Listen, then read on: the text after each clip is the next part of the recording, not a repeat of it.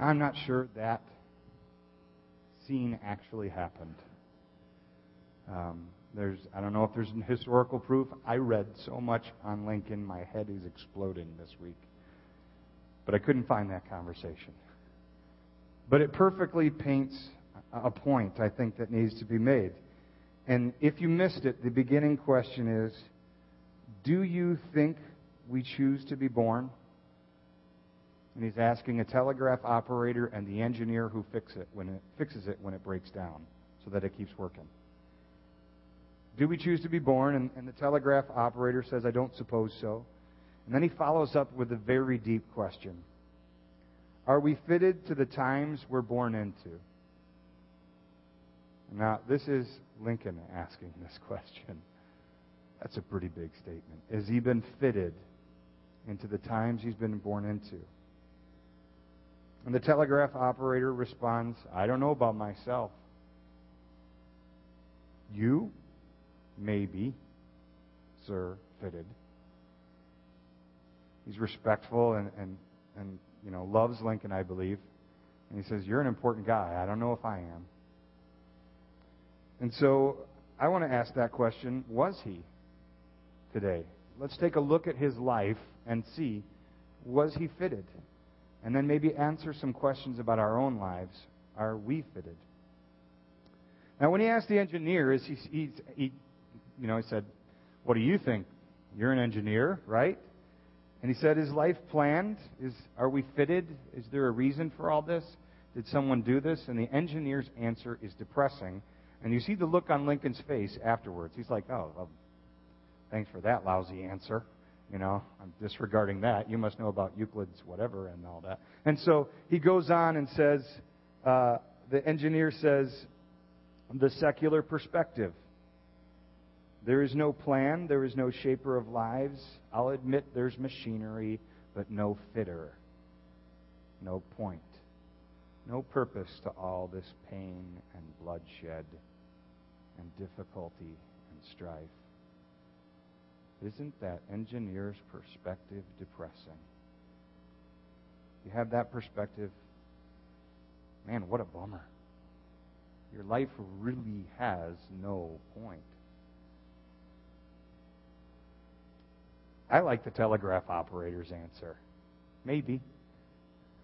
Maybe mine, probably yours, I don't know. Let's take a look at how Lincoln was raised and, and begin to answer this question. He was born into a Baptist family that believed slavery was wrong. They took him to church after church that taught him this.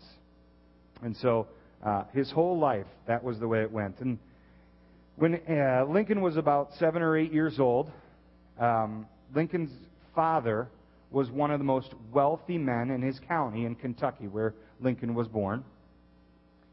And in a court, a series of court battles, Lincoln's father lost all of his land over falsified deeds and things like that, and mis, misdone surveyed and property lines. He lost it all. What an injustice. Do you think Lincoln's family was going through a storm that may have shaped his future life? The lines of property, things like that. So Lincoln's uh, father uh, decided to move the family afterwards. He was embarrassed by the situation, and he wanted to move towards an anti-slavery state. So he moved to the great state next door, Indiana. And uh, when he was nine years old, Lincoln's mother, Nancy, died of milk sickness.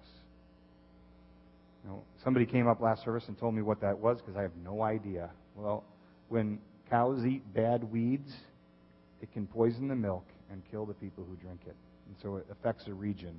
And a lot of people will die when that weed grows up in that region. And so uh, Lincoln's eldest sister, Sarah, took on the job of raising Lincoln for about a year. And uh, then Lincoln's dad married Sarah Bush Johnson. And Lincoln became very close to her for the rest of his life and called her mother. The family began attending Pigeon Creek Baptist Church, where he was taught once again, slavery is wrong. And so Lincoln's uh, education was also a pretty interesting little thing here. It was spotty at best. There's only two recorded teachers that he ever had, and they didn't stay for very long. But he picked up the knack for reading. And that started a huge habit in his life of reading. Whenever he could find a new book, he read it. And the largest book he had the most access to, with the most stories and interesting things in it, was the Bible. King James Version. And he had uh, he, he would read it, and there would be nothing else as interesting to read, so he would read it again and read it again. And we don't know how many times he read it, but that was the book he had most access to. Was God shaping a little boy at the time? Was he shaping a young man by placing his word in his heart, giving him no other options to read? Was Lincoln fitted? Soon after moving to Indiana, an outbreak of the milk sickness hit the community again. And Lincoln's father, being afraid of this whole thing, decided to pick up his family and move again. Does anybody know what great state he moved to at this point? Welcome home, Lincoln. Welcome home. Uh, he moved to New Salem, Illinois. And, uh, and while he was there, uh, he grew older, started working, um, until he was twenty-one years old. He gave every dollar he earned to his father. Now, later on in life, um, he continued to make his own money, and his relationship with his father grew increasingly distant. Lincoln would, Lincoln would become more educated, and his father would stay the same. And he would become more educated and important, and his father would stay the same. And a distance grew between them. But throughout his life, Lincoln loaned his father money. Uh, he's an honorable guy. At twenty-two years old, Lincoln set out to by canoe to become his own man. That's an interesting thing. He doesn't get a car in that day, a canoe, right? Found a job at a um, a general merchandise store, and uh, and the, the man who owned the store, um, I lost my notes here. Oh, the man who owned the store uh, said, "I need some new stuff. You seem to be a good, strong boy." He he built fences. He was great with an axe. "I think you can guide a boat down the Mississippi."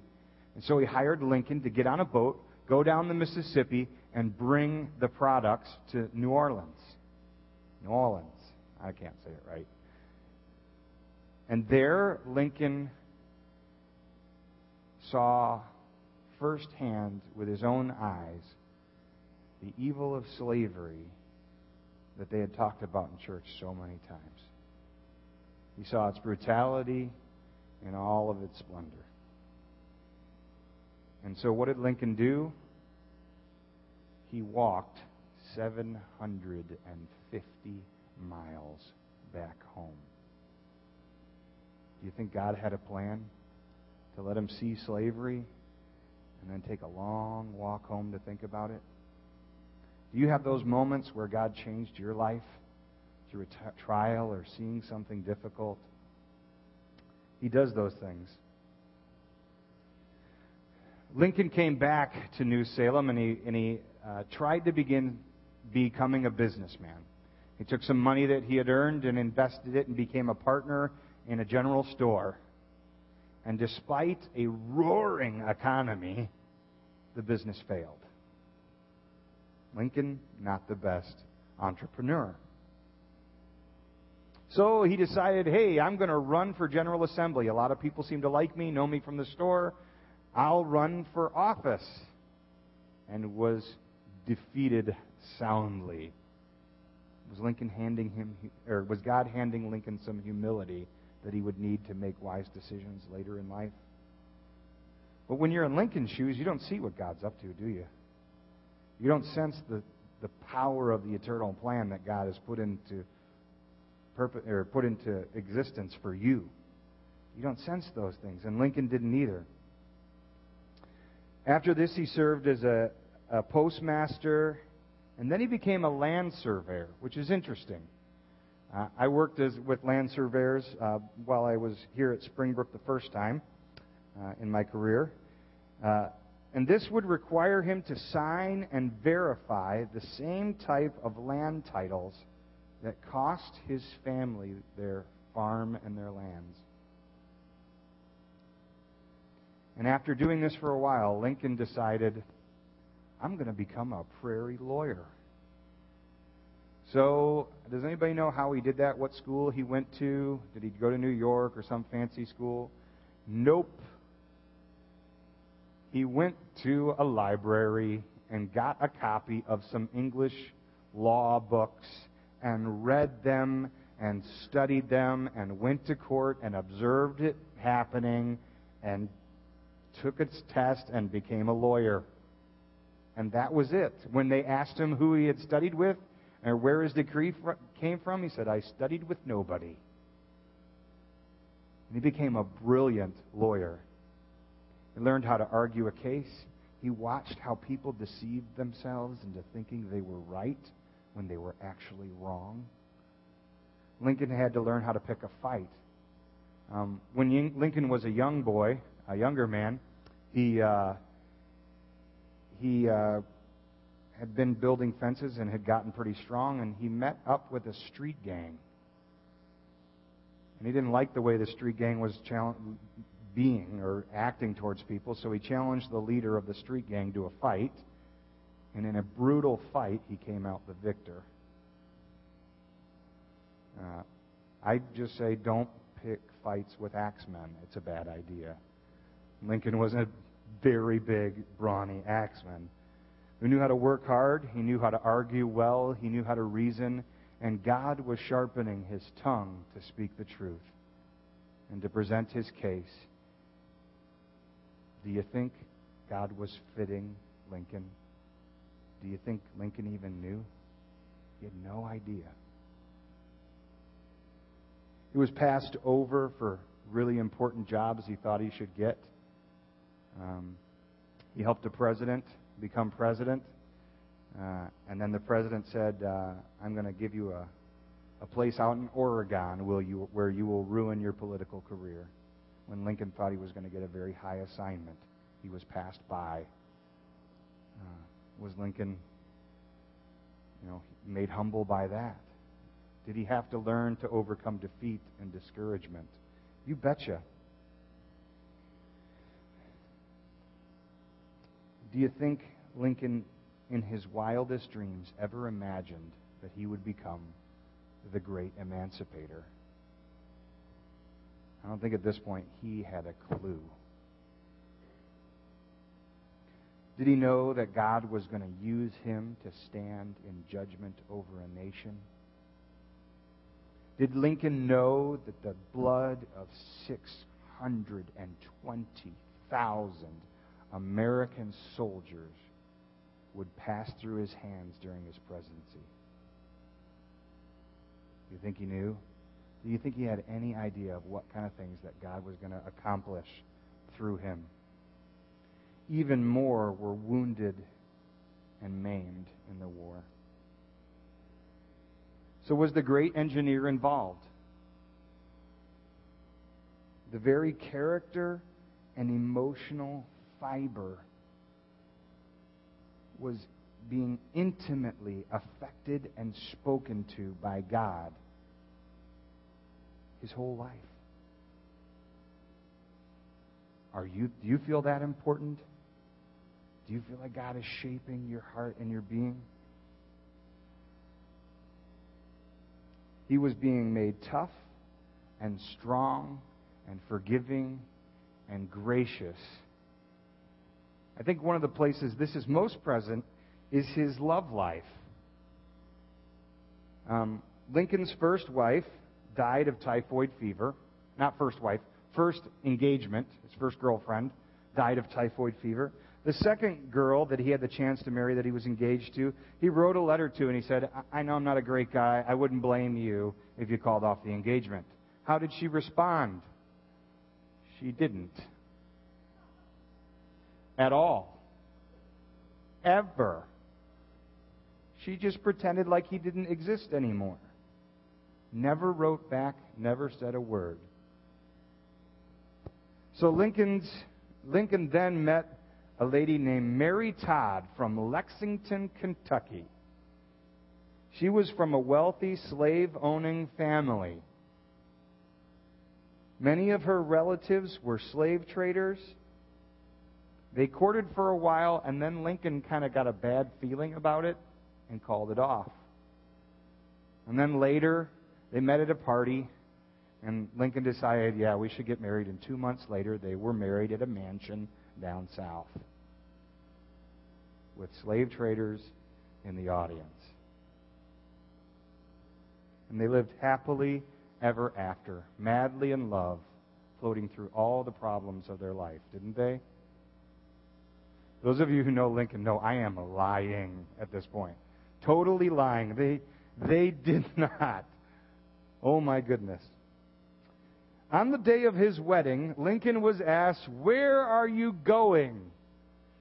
Insinuating a honeymoon, things like that. Where are you going? What's the celebration going to be? Lincoln's response was, "To hell, I suppose." Let's hope Mary never heard that. His marriage was more of a burden than a source of strength. Sometimes that feels true, doesn't it? His wife's sanity and way of showing support were always questionable. During the war, many of the in-laws of his wife, you know, his wife's family members, were fighting and dying to stop Lincoln. Was God involved in the marriage? Did God give Lincoln a personal reason to seek forgiveness and restoration? Was he involved? Was he fitted? I think you guys are coming to the same conclusion that I have. God was shaping this man's life. He had no idea. He had no idea what God was going to do with him. Let's go on a little, let's talk a little bit about his beliefs in God. Um, you'll hear a story, if you you may read this on the internet or whatever, but I found it a few times. Uh, secular people like to say about uh, Lincoln that he was a skeptic for throughout his whole life. He said this, he said, "When I do good, I feel good, and when I do bad, I feel bad. That is my religion." That's true. He did say that, but he said that early on in his life. He did. He was a skeptic early on. But after Lincoln had suffered through some storms and difficulties and trials, and after he got over some issues with his father and the religion that they followed, things began to change. In the, ni- or in the eighteen forties, Lincoln revealed his belief that he, he thought a higher power was controlling and speaking to the minds of all men, and therefore directing all the activities of humanity. Does that sound like faith to you? In the nineteen fifties, Lincoln started to show a belief that he believed God was good and that people needed to follow his will. When you've been through as many storms as Lincoln has been through, so many deaths and difficulties and trials and defeats, it's hard. You might become a skeptic. That's a temptation in the storms. But he, he drew closer to God, and I think God drew closer to him.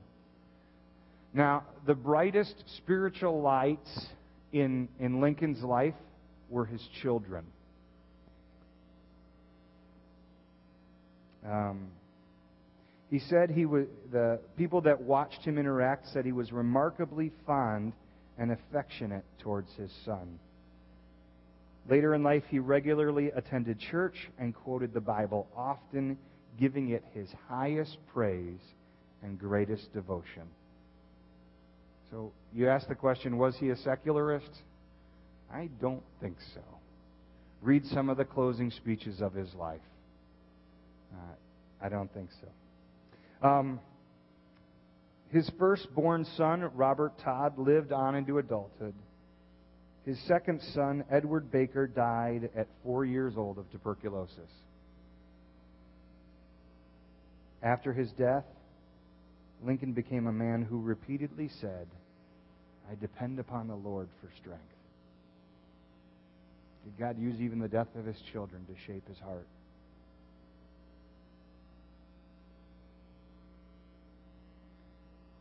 His third son, William Wallace, died at the age of twelve from bilious fever. We don't even know what that is. It's just something that they say when they don't know how he died. He just died. Bilious fever. After, well, after Willie died, uh, Lincoln spent two months in solitude and in prayer, and he emerged a different man. People said when he came out of that time, he was entirely different. Uh, he was, he had a moral direction to everything that he did.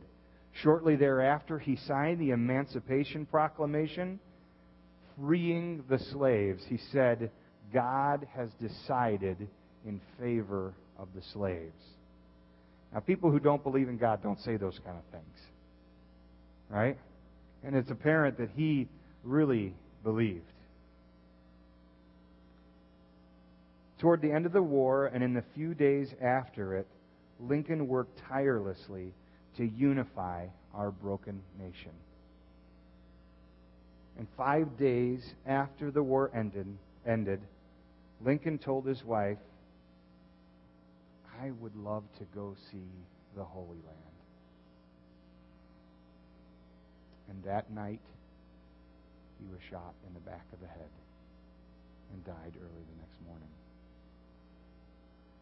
I think he went to see the Holy Land.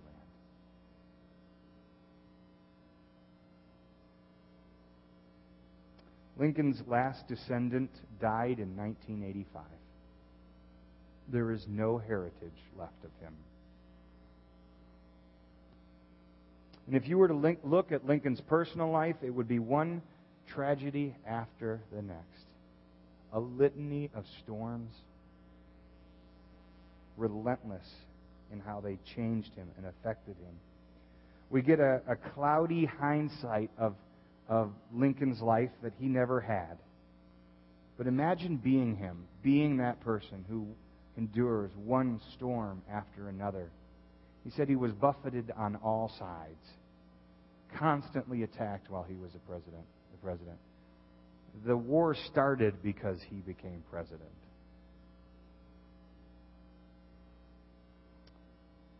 Death, defeat, loneliness, struggle, failure, injustice, difficulty, just kept coming. And I believe, and I hope I convince you too, that God was at work in every storm. That God was busy doing something greater than Lincoln ever imagined. And it didn't just involve the way Lincoln thought. It involved every fiber of Lincoln's emotional and spiritual being. God was intimately fitting the man's heart and mind to the task that he was assigned. So let's go back to the clip at the beginning, right? Lincoln will admit he was really important. The question is, maybe the question that the, the telegraph operator said. He didn't know about himself. Am I fitted into the times that I'm born? Am I important at all? Does my life mean anything? He said, maybe Lincoln was. You know, I don't know about myself. You may be, sir, fitted. How would you answer Lincoln's question?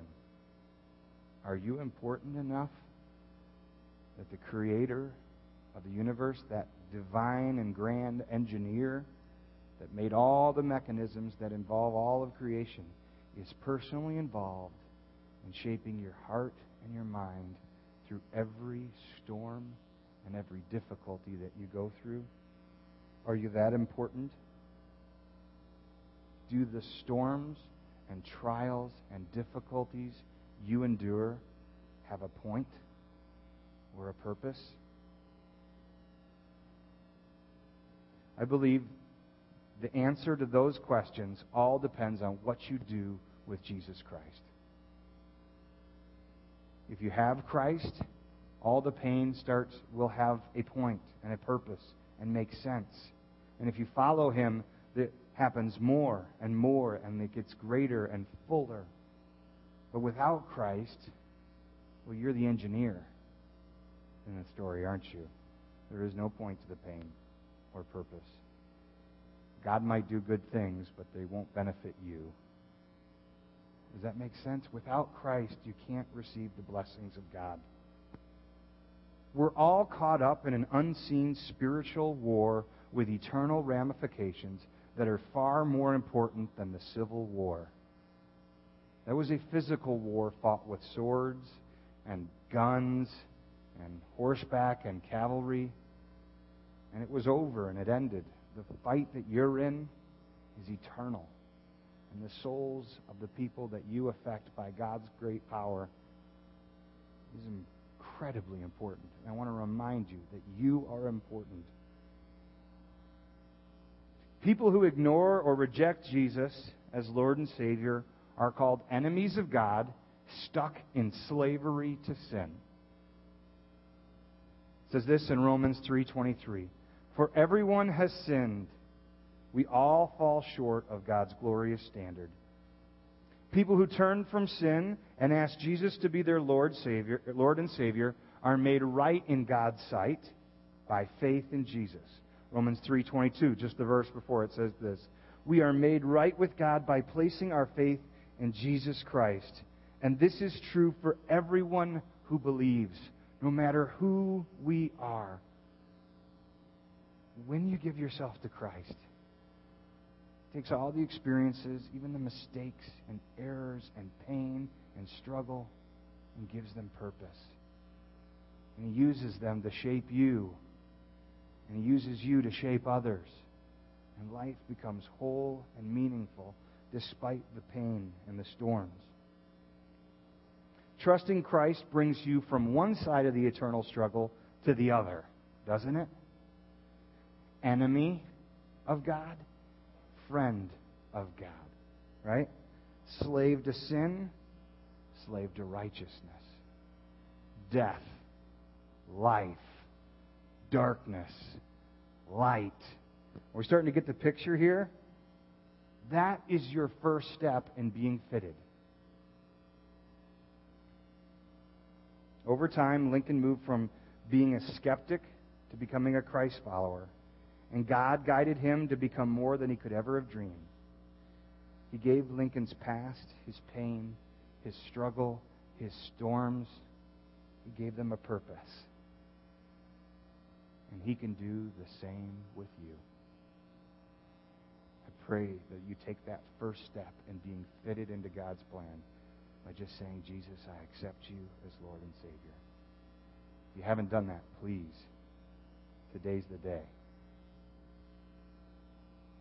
Now, after you receive Christ, it's all good, right? I mean, everything gets easy, and and there's happiness and bunnies and cotton candy, and it's and carnival rides, and everything is good and easy, or your children become perfectly behaved, and everything in life goes your direction, right? Uh, happily ever after. No. The trials and the storms, the difficulties and the pains keep coming. But there are some things to remember, right? That doesn't mean there's something wrong with you if the problems come, or the children rebel, or brokenness comes into your home, or someone dies. It doesn't mean that God is left. Jesus says, here on earth, you will have many trials and sorrows, but take heart, because I have overcome the world. God allows us to go through extremely difficult storms, overwhelming at times. These things scare us, and they hurt us, and they cause us to lose sleep. Anybody want to say amen? I've been through storms. They hurt. But don't think that the presence of the storms means he's absent or he's punishing you. They are used by him who is able to accomplish infinitely more than we ever hoped or dreamed, for the glory of Jesus Christ. So how do we endure all these storms and struggles as believers? You've got to keep a good perspective. Romans eight twenty-eight says this, "And we know that God causes everything to work together for the good of those who love God and are called according to his purposes for them." I want to pause here. Has anybody ever heard the phrase, you know, it's all good. God's going to work it all out for good. We're going to be fine. You've heard that, right? There is a part two of that statement. If you love God and are called according to his purposes, if you're doing what he intends, if you're following Christ, it will have a purpose and a point. If you're not, no guarantees here. The only way to follow, you know, the only way to have a purpose and a point is to follow Christ. And so God is present within this, with us in the storm. God is using this storm for his greater purpose if we choose to love and trust and obey him in the midst of the storm. Do not fear. You are safe, right? Even in the midst of the storm, God is working out a bigger plan than is, that is greater than you could ever imagine. He is busy shaping hearts and the character of people in the storms. Only if we allow his Spirit and his truth to be there present in our struggle, right? You've got to let him speak to the pain and the challenges, right? In the end, the storms of life will be for our good if we choose to love God.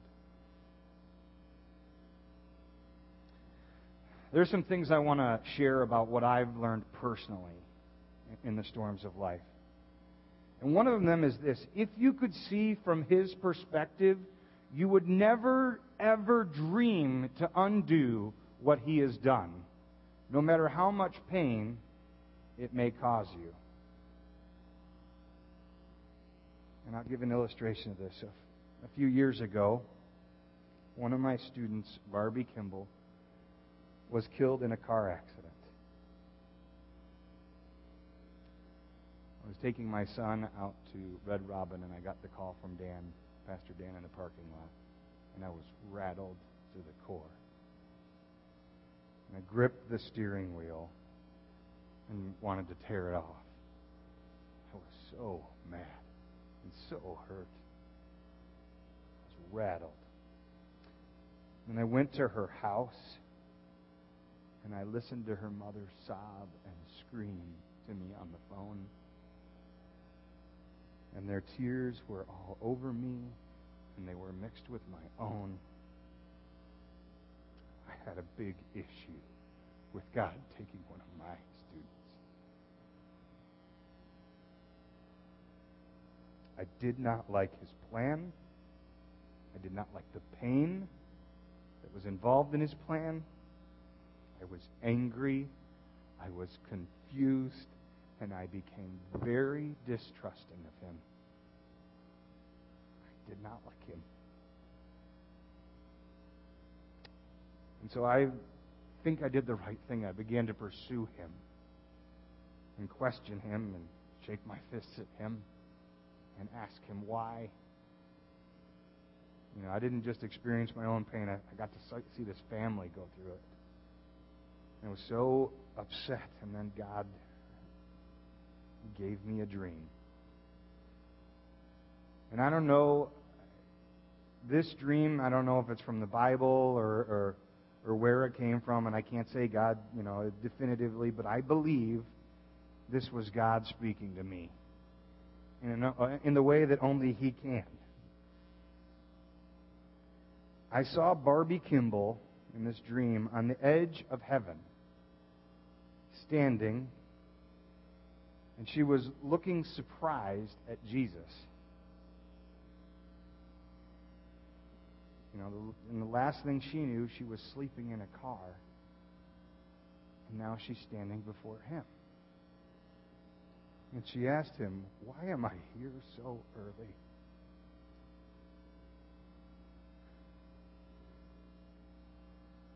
And He put His arm around her shoulder and turned her around and faced her towards earth. And He let her see His plan unfold for a little while. He saw how each life was affected and how eternity was changed.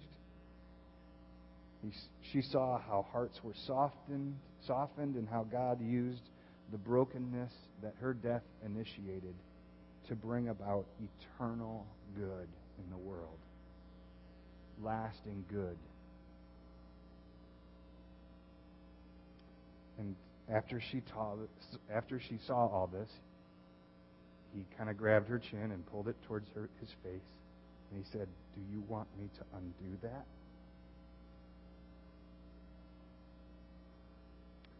She was so casual in her answer. She just said, "No." And she grabbed His hand, and they walked into heaven together.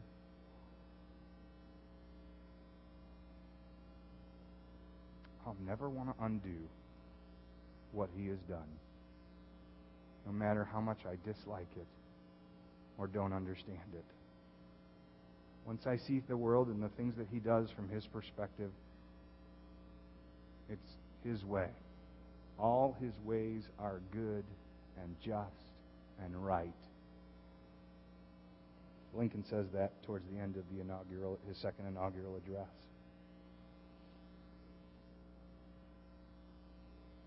God's ways are mysterious, and we need to trust Him even when it hurts and it makes no sense and it scares us. Storms can tempt us to take an easy, sinful way out as well. Anybody ever been tempted in the midst of a great trial to I need some sinful relief? I need to escape. I need to get out of this situation. They can also make us resentful of God and lead us to refuse His comfort. They can tempt us to withhold forgiveness. They can tempt us to grow bitter.